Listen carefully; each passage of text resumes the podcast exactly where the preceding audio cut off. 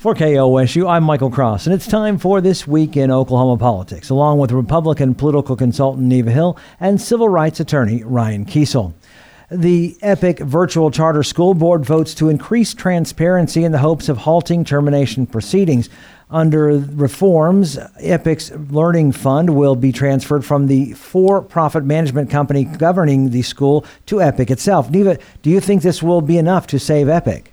Well, I think uh, there's a lot more that has to occur before we know the end of this story, and I think I think this is kind of eleventh hour hail mary uh, hmm. attempt at a settlement, uh, uh, which we don't know how that's going to uh, how that's going to be received. I think uh, the indication was that they would see how close how close they were and and what the terms uh, of concessions were going to be. So, a lot of questions. I think uh, clearly with this looming May 12th and 13th two day trial date set, that seems to be the thing that's pushing, pushing uh, on all of this uh, that's occurring this week. So, we'll have to see. It's As we've said many times, uh, uh, over many months, this is such a complex issue with so many parties involved. I mean, the Attorney General's office, the state auditor and inspector, attorneys for EPIC, uh, mm-hmm. the uh, the uh, virtual uh, statewide virtual charter school board, all of these entities. So it's uh, it's going to be a fascinating story as it continues to unfold. Ryan. Well, and this only addresses a small part of a very complex picture, and so you know even part of me wonders if what they're trying to do here is to not settle out the entire dispute, but to try to take something off the table. Uh, you know, they see that they've got two days, and so maybe the the items and issues in dispute, if they can narrow that down before they get to their two day trial, uh, that might be advantageous to one or both parties to be able to focus in on some of the more complex issues. I mean, we have a we have an, an auditor's report that's you know hundreds of pages uh, whenever you you know, total everything together that have you know, a number of allegations in them. You know, this just is one of them. I mean, mm-hmm. um, I think that. Uh, they recognize that they're in trouble. Settlement is always good. The other thing that, you know, and this is kind of a novel idea, maybe what if I were Epic, I'd come to the table right now and say, in between now and this trial date, let's try to mediate this thing. Mm-hmm. Um, you know, and, and, mediation is good for a lot of reasons. One, to come to some resolution and settlement, but also to narrow the issues. And you know, that's you know, rather than trying to do it on your own, if you have an independent third party uh, neutral mediator there, they can really help narrow some of these issues. So if the uh, if the the board that hears this trial isn't going to budge on whether this is going to be a two-day trial. You know, mediation in the meantime might be might be useful. Um, but well, I mean, we'll, and we'll see. Um, yeah, I, I, think that it, it's doubtful that this uh, standalone settlement offer uh, ends uh, ends everything. And I think you're right. I think there's so many pieces to this. I mean, last fall, the Attorney General's office. I mean, when they uh, the uh, released investigative audit came out, uh, they said that there might have been uh, violations uh, to state laws, and that the contract terms for the the management side might have issues with good cause. So that's one thing. Epic has been in district court trying to keep the release of their learning fund. Uh, spending records uh, from uh, the auditor and inspector. That's been a big fight. A lot of questions uh, related to how the, the monies have moved from these different entities that EPIC has. Mm-hmm. And so uh, there, there are so many unanswered questions. I mean, the audit raised a lot of issues, but uh, now we'll see whether these are brought to light in the courtroom or in some mediation or uh, out of court settlement. Yeah, and if I, if I were on that board, one thing that would be a, uh, a line in the sand for me would be Epic's continued uh, actions to avert uh, transparency. Uh, as long as they're trying to hide the ball on money uh, and numbers of students and uh, or on anything, any information that they are currently in court trying to hide from the state of Oklahoma and the state auditor, if they won't put that on the table, there's no settlement out there that if I were on that board that would be uh, that would satisfy me because ultimately, you know, these are taxpayer dollars and these are the students of uh, these are Oklahoma public school students, and we have a right to transparency there. If that's not part of a settlement agreement, I don't think it goes anywhere. Well, and I think I think you're exactly right, Ryan. I mean, when you when you look at some of the issues, the two hundred thousand dollar plus. Uh, what was considered an improper transfer from EPIC's uh, student learning fund account that went to pay a payroll shortage in their uh, California Charter School, EPIC's California Yeah. Charter School. I mean, big questions that uh, the auditor and inspectors raised, and I think all of those uh, still have been left largely unanswered. Tulsa Public Schools joins a growing list of districts filing legal action against the State Board of Education. This all stems from the board settling a lawsuit to, in essence, provide equal funding for charter schools as public schools.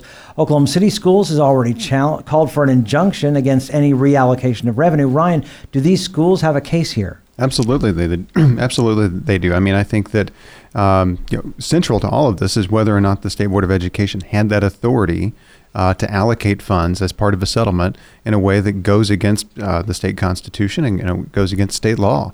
Um, I think that that that is a very strong argument that every one of these school districts brings to the table. Of course, there are also procedural arguments about you know whether or not there was enough notice, the, the type of vote that was taken. Uh, you know, should should the uh, the board have had that authority to, to act when it did? Um, you know, those are those are questions in and of themselves. But I think the the actual authority of being able to transfer dollars out of brick and mortar schools uh, and put them into virtual charter schools uh, or even charter schools themselves, uh, brick and mortar charter schools, um, raises enough questions that you know, this will definitely have its day in court unless we see the legislature step up and um, and provide a resolution before this happens. And we saw, you know, last week uh, we talked about legislation that had been introduced that would take uh, money from the medical marijuana allocation to the state's Common Ed fund uh, and use that to fund brick and mortar charter schools, but not virtual charter schools. Um, and you know that that uh, even the bill's author said that that has a long ways to go between now uh, and the end of session at May. But I think everybody would probably prefer a resolution uh, like that rather than roll the dice going into court. Neva. Well, I think it's interesting. I mean, the, the school districts that are uh, stepping forward on this issue, I mean, Tulsa, Oklahoma City Public Schools, and then Skiatook, Owasso, and Jenks, which i i largely have said through their attorneys that, uh, uh, that they kind of support this action, but not necessarily are, are directly involved. But uh, what about all of the other school districts across the state of Oklahoma? I don't see this, uh, this uh, large kind of swelling up of uh, support, I mean, behind these these large public school districts in trying to advance this uh, through um, you know through court action. I think uh, I think what many say is uh, it remains to be seen that the four three board action um, may or may not uh, whatever the whatever is construed as having been proper in terms of the allocation of the funds. The the point remains that they did have the right to settle uh, settle a suit, and so I think uh, the fine points are what have to be uh, worked out. And I think in this instance, uh, we're seeing really the same players um, on the statewide scene, supportive of the state uh, superintendent. I mean, these are some of the strongest allies of Superintendent Hofmeister, uh, who have sided with her in this instance where the the vote did not go the way that she had intended. Well, and they've, I mean, you, you do see, start to see some school districts that don't sponsor charter schools stepping up uh, and getting into the fray here. And, and they, they recognize that, well, we might not lose money immediately out of this. You know, this might not take money out of, uh, out of our uh, coffers immediately. But if you begin to take money out of the uh, Common Ed Fund in general at a state level, it could have a funding effect on, on school districts whether or not they fund charter schools. So um, you know, that number of schools uh, may increase as superintendents and school boards begin to realize that even if they're not playing in the charter school uh, market right now, that it could have an effect on their, their bottom line. I would think if they had been able to rally uh, a number of other districts right up front, that would already be happening. And at least at this point, there doesn't seem to be that indication of that broad support statewide, but rather in these large uh, these large metropolitan school districts seem to be the ones that have really uh, come to the forefront quickly. The state Republican Party elects former lawmaker John Bennett as its new chairman. The controversial selection of the former Sallisaw representative was criticized by several groups, including Oklahoma's Council on American Islamic Relations. During his time in the legislature, Bennett repeatedly attacked Muslim Americans. Neva, what do you think of the Republican Party's choice in picking Bennett? Well, I think I think we have to keep it in perspective. I mean, both the Republican Party, the Democratic Party, as they come together uh, to elect their state uh, chairs, vice chairs. I mean, they're officials that are involved in the party organization statewide. It's a very different. Uh, it's it's a very different proposition than people running for statewide elective office or people involved in, in other elements of the, the party, active, actively involved with the candidates and, and other organizations. So I think um, in this instance, we had a competitive race. We had four people running for state GOP chair. Uh, John Bennett did win on the first uh, ballot uh, over the uh, three opponents. Uh, he's someone that uh, is it, during his time in the legislature, there's no question in the House, he was a lightning rod. He liked to tune it up. He knew how to uh, get the rhetoric going. Uh, sometimes that, uh, that, sometimes that doesn't serve all parties well, but in this instance, I think we have someone who. Um, uh, takes the takes the reins of the of the organization in terms of the grassroots 77 county organization and will head that up uh, uh, uh, for the for the Republicans. And he's someone uh, that from a from a profile beyond what we what you just described, someone who's a retired uh, combat marine, someone who has who is currently a, a pastor, someone involved and long time involved in Republican Party politics. So not a surprise that this type of candidate is successful running for this type of office. Ryan. Well, I, you know, I think that there are a lot of words to describe it. I think sad, embarrassing uh, come to mind. But you know, I, I would also say that uh, you know it, it, reflects a fundamental fight within the Republican Party for the soul of the Republican Party right now. Following Donald Trump's four years in the White House, uh, there is a real question as to who the leader of the Republican Party is, um, and you know the folks that show up at a party convention. You know, I've been to a lot of Democratic Party conventions. Um, they represent a core of a party, uh, but they're not the only core. I mean, the the core of folks that show up at the Republican Party convention, you know, there are people that are you know just as conservative, if not more conservative, or conspiratorial that wouldn't ever step forward uh, into a banquet hall at a hotel and participate in the convention. And so, you know, there's, I mean, there are real divisions within that party. We saw it when the uh, with when one of the chairmen for the party had to stand up and uh, preface Senator Jim Inhofe's speech at the Republican Party convention, saying that he expected them not to boo. Uh, because Jim Inhofe, Senator Inhofe, apparently, you know, wasn't vociferous enough uh, in his uh, opposition to voting to uh, uh, allow the electoral votes to be cast for Joe Biden to become president. Um, you know, kind of the same thing with Senator Lankford. I mean, he's got a primary opponent from the right because he switched from protesting the certification of the of the election results to casting a ballot to certify the election results. And you know, that's that's a real fight within this party. Um, and you know, I said that there are different constituencies. Some of those constituencies are in leadership. You saw some of that from Jim Inhofe uh, at the at the convention saying, "I know folks might not want to hear this, but this is what you need to hear."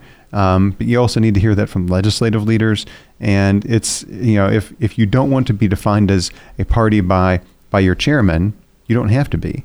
Uh, but then it's incumbent upon you as Republicans and Republican leaders around the state to stand up and call that out whenever whenever you need to. And, and I think the I think both parties uh, struggle with the, this this kind of uh, uh evolution of party activists uh, on on both extremes uh, coming to these types of uh, conventions and being engaged in trying to you know select leadership. And you're right, Ryan. I mean, folks that that vote every time, uh, every election, folks that give uh, their dollars to candidates they believe in, folks who go out and knock doors, folks who are engaged in the process at other levels may not necessarily be the same folks. The 1,200 plus uh, delegates that were at the uh, Republican convention this past weekend or who will be at the next Democratic uh, convention. So I think we have to keep a perspective that uh, that in this age where every delegate and every uh, person who ascribes to a party affiliation wants to engage in, in giving their opinion,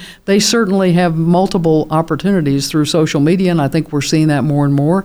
And I think that is changing the grassroots activism uh, as it always does, cycle to cycle, depending on which parties in, in power, both in Washington. As well as uh, here in Oklahoma. Right. And while it not, might not seem that important to our listeners, why care about the chairman of the GOP? It has been a springboard for several of our uh, Matt Pinnell, Gary Jones, all went on from being the GOP chair to other elected offices.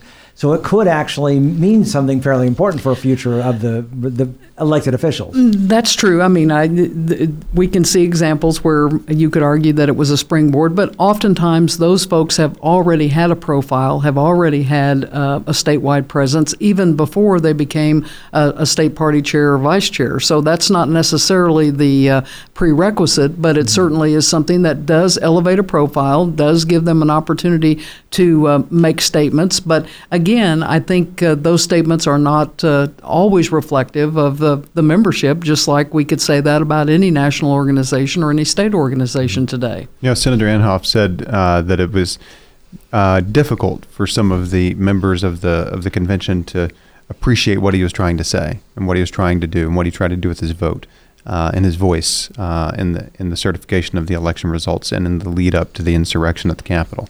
Um, and you know, I, I think that he was he was probably genuine in that to, to some extent. But uh, the reason it's so hard for people to understand uh, what he's saying is that leaders like Jim Inhofe uh, and Senator Lankford uh, and Representative Markwayne Mullin and uh, you know you you can just kind of and, and John Bennett have uh, given legitimacy and credibility to the most outrageous and at times dangerous conspiracy theories about the, the last election and some of the other uh, moments of uh, recent American politics. And so it's it's incumbent upon them to change that. If they if they give credibility and legitimacy to that, they shouldn't be surprised whenever their constituencies, whether they're sitting at home on on Twitter uh, or uh, coming to a convention to vote for a party chair, they shouldn't be surprised whenever they see the most extreme elements rise to the top. The NCAA issues a warning to state lawmakers over a bill to ban transgender students from participating in sporting events in public schools or universities. The organization's board released a statement in essence saying if it would with, withhold all events in the state if the legislation becomes law. Ryan, what are your thoughts on this threat? Well, I hope that they hold true to it. If uh, if we in Oklahoma passed one of these uh, one of these bills, and we see them all around the country. And you know, these these bills aren't about uh, trans kids playing in sports, just like the the old bathroom bills uh, weren't about trans kids going to the appropriate bathroom.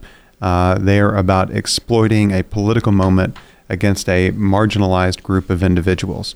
Um, I mean, and on one hand, it's it's wonderful that we live in 2021 and we can have these you know very important and nuanced conversations about gender and sexuality uh, and, and, what all of those things can mean uh, to uh, uh an individual's self identity um, and self expression. Those are just, you know, what wonderful, nuanced conversations to be able to think about ourselves and our friends and our community. Um, but often those conversations um, are, you know, run in the face of a lot of dogma. And that dogma is, you know, centuries old uh, and, and it's backed up by some very powerful forces. And you see politi- politicians exploit that, and that's exactly what we've seen here. You know, the NCAA. Um, you know, this. If you look at a group that ought to have a stake in this, you know, they've come forward and said they have a very thoughtful process as to how they are going to incorporate trans people into sports uh, appropriately and safely um, and, and it's an ongoing conversation. And that's what this needs to be. And, you know, really what we see here is a piece of legislation that's meant to, you know, you know directly target uh, trans kids uh, for political points. And, you know, hopefully um, this threat, which if this passes, I doubt it's a threat. I think they'll follow through on it. Uh, hopefully the NCAA stepping up here would be a loud enough megaphone to get the legislature to step off this bill. Neva. Well, I, you know, I, I think that when you look at uh, you look at the fact that Mississippi, Arkansas, Tennessee governors have already uh, signed similar bills into law. We've got 30 states looking at it, Oklahoma being one. This is not. I mean, this is something that's being twisted. I think uh, it is more about uh, being a pro-female athlete bill. It's more about uh, uh, saving women's sports and and allowing for the opportunity for there to you know there to be the uh, uh, competitive athletics. And you know, when you look back, I mean, this is something that has uh, that has become an issue. It was talked about last fall. There were congressional uh, uh, resolutions that uh, that were put forward. I mean, so this has been a broad dis- discussion taking place across the country. But when you have people, I remember Martina Navratilova. I mean, 18 uh, Grand Slam tennis uh, singles titles. I mean, she said that uh, sex segregation, uh, when she was asked about this some months ago, that it was the only way to achieve equality for girls and women. And I mean, she she made the point, and I think many are making the point that uh, that you all you're doing uh, with the discussion of trying to move this direction and not have these sex specific athletic teams is you're reducing the opportunity for females. Uh, female athletes uh, uh, and, and really women's sports altogether can be largely threatened. So I think this is trying to, uh, trying to draw too many things into one basket, uh, try to confuse uh, the public, which I think by and large the broad sentiment is let's keep what we have in place. I mean, we've done well to bring about uh, uh, women's sports, bring it to the forefront. Uh, you know, Title IX, many things that have occurred through time that have that have given girls and women the opportunity to excel in sports and now to kind of blur this line and move this other direction i don't think there's going to be broad public sentiment in oklahoma or across the country for this type of action and i think the ncaa while they while they do have an obligation to make sure that there that there is an environment for, as they describe it, sell, uh, safe, healthy, and and uh, free of discrimination. That's one thing, but to move this direction and uh, uh, uh and take on this discussion with the threat of taking away um, uh, the the opportunity for teams to come into states like Oklahoma, play softball, other you know championship tournaments would be highly regrettable. Lawmakers introduced legislation to help protect Oklahomans from astronomical bills from February's winter storms.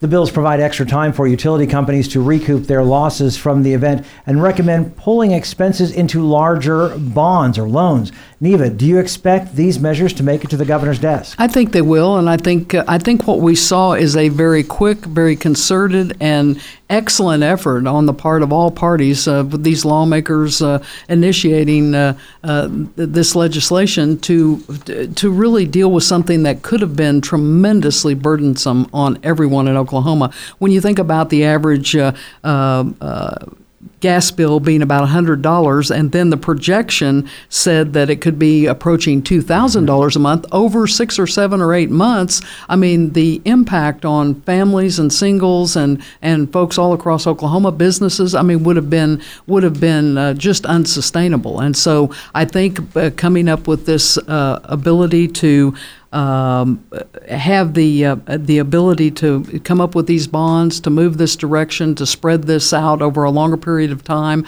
to have the uh, uh, not only not only put this into place, but have the structure in terms of the corporation commission involved and the other oversight uh, agencies involved. I think uh, uh, makes it a very certain and a very well thought out proposal. And you know, I applaud all the parties involved because I think this is a case of where you had a problem, you needed a very quick solution, and they all got together at the table hammered out the details, and at least from all appearances on the on the upshot of this, uh, they've done a fine job. Right. Well, and you, you talk about all the parties involved. Uh, Senator James Leewright. Uh, I, I doubt that when Senator Leewright started this legislative session, uh, you know, that he thought that this was going to be uh, the the Lions work that he would take on, and he really has. And I mean, his he's led a lot of these conversations and negotiations. Uh, some extraordinarily complicated. I mean, you try to if you you know just reading the solution to me uh, kind of makes my eyes glaze over uh, because it. I mean, I'm I'm hoping that it works, uh, but you know, good uh, good on them for coming together to to help Oklahoma ratepayers here because it would be extraordinarily debilitating for a lot of Oklahoma families. Um, you know, I think a, a, second part of this, and you know, there's obviously the, the, the immediate urgent need of, you know, what do, what do we do right now to make sure that Oklahomans don't get bills in the mail for a thousand or two thousand uh, dollars that they needed just to because we're not talking about comfort here. Uh, you know, we're not talking about cooking with gas and uh, you know heat, heat up some macaroni. We're talking about keeping your house warm enough to live in. I mean, it was a life or death situation here, and so you know people weren't out there jacking up their uh, their thermostats just for the heck of it. I mean, this was the real thing. Um, so how do we keep people from having thousand, two thousand dollar bills just for that? Um, but then the second part of it is um, we we need to recognize that we live uh, at a moment where the climate crisis is upon us. I mean, it's not some distant thing in the future. We are going to experience uh, more devastating, more extreme, uh, more unpredictable weather events uh, moving forward for a uh, for an un- unknown period of time now, and they're probably only going to get worse. And so, the state of Oklahoma should really know what what were these providers doing in the run up to this. Uh, we we saw these forecasts for a very long time. I mean, and I, you know, a lot of these groups have their own forecasting divisions. I mean, they're not just watching uh, Emily Sutton on Channel 4. Mm-hmm. Uh, you know, they're also watching. You know, they've got their own people that they hire internally to do measurements and forecasting. Did they know about this? Did they buy enough uh, in advance? Were they caught off guard? Um, you know, those you know those are real questions because we can't do this again. Um, I mean, a, a, bailout of this nature, we can't. If this, if we have another uh, devastating uh, cold snap uh, at the end of this year, beginning of 2022, you know, what do we do then if we're caught off guard? You know, so the the second part of this conversation needs to be about preparing for next time. And I think the other thing that we need to take into account in the preparation is the fact that in Oklahoma's case, I mean, we weren't like Texas. I mean, we weren't like states where literally they didn't have the resources. They had not bought the billions of extra dollars worth of uh, energy leading up uh, to what was happening very quickly and to be able to keep energy flowing uh, throughout the state. So I think that uh, I think it's like any it's like any uh, instance like this where you're dealing with a disaster. It is important to prepare, and I think uh, what we've seen is uh, that the just kind of the attitude of being more proactive, uh, even beyond what has been true in the past, I think is a good uh, is a good indication that uh, we're going to have folks with all hands on deck looking at this going forward. Aniva and Ryan's comments do not necessarily reflect the views of KOSU, its staff, or management. And programs like this are made possible through support from KOSU members who are listeners like you. Consider a gift to KOSU in support of This Week in Oklahoma Politics at kosu.org.